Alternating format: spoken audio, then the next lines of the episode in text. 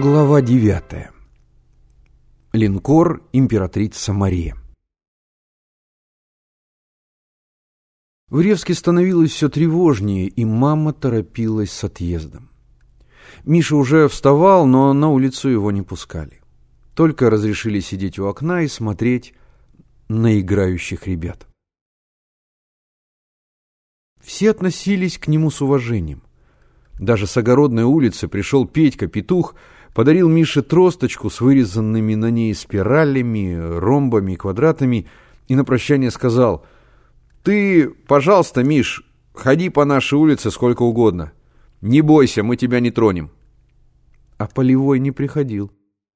Как хорошо было сидеть с ним на крыльце и слушать удивительные истории про моря и океаны, бескрайний движущийся мир. Может быть, самому сходить в больницу? Попросить доктора, и его пропустит. Но Мише не пришлось идти в больницу. Полевой пришел сам. Еще и издали с улицы донесся его веселый голос. Миша на сердце замерло. Полевой вошел, одетый в военную форму и сапоги. Он принес с собой солнечную свежесть улицы и ароматы голубого лета. Полевой сел на стул рядом с Мишиной кроватью. Стул под ним жалобно заскрипел, и они оба, Полевой и Миша, смотрели друг на друга и улыбались. Потом Полевой хлопнул рукой по одеялу, весело сощурил глаза и спросил, «Скоро встанешь?» «Завтра на улицу». «Вот и хорошо». Полевой помолчал, потом рассмеялся. «Ловко ты второго-то сбил. Здорово, молодец. В долгу я перед тобой. Вот приду с фронта, буду рассчитываться». С фронта? Мишин голос задрожал. Дядя Сережа, возьмите меня с собой. Я вас очень прошу, пожалуйста. Ну что ж, Полевой насупил брови, как бы обдумывая Мишину просьбу. Можно.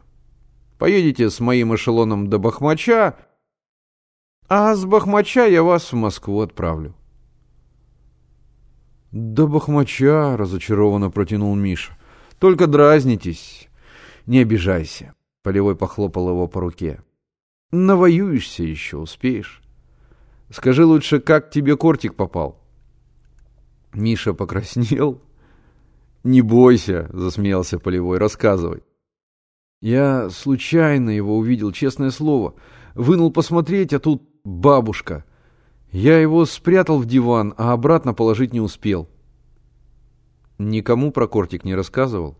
Вот ей-богу. Верю, верю, успокоил его Полевой. Миша осмелел. Дядя Сережа, скажите, почему Никитский ищет этот кортик? Полевой сидел, сутулясь и глядя в пол. Потом глубоко вздохнул и спросил — Помнишь, я тебе рассказывал про линкор «Императрица Мария»? Помню. Так вот, Никитский служил там же, на линкоре Мичманом.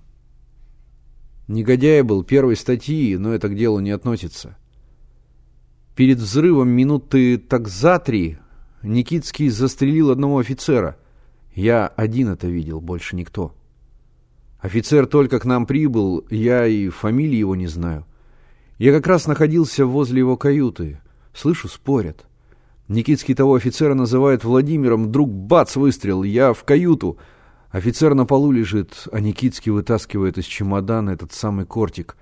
Увидел меня, выстрелил мимо. Он за кортик, сцепились мы. Вдруг трах, взрыв, за ним другое пошло.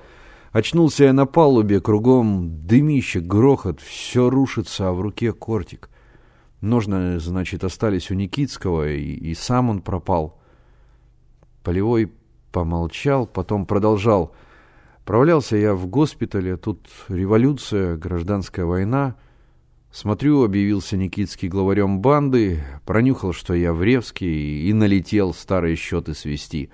На такой риск пошел. Видно, Кортик ему и теперь нужен. Только не получит. Что врагу на пользу, то нам во вред. — а кончится война, разберемся, что к чему. Полевой опять помолчал и задумчиво, как бы самому себе сказал, «Есть человек один здешний, Ревский, у Никитского в денщиках служил. Думал, найду я его здесь, да нет, скрылся». Полевой встал, «Заговорился я с тобой. Мамаше передай, чтобы собиралась. Дня через два выступим. Ну, прощай». Он подержал маленькую Мишину руку в своей большой, подмигнул ему и ушел.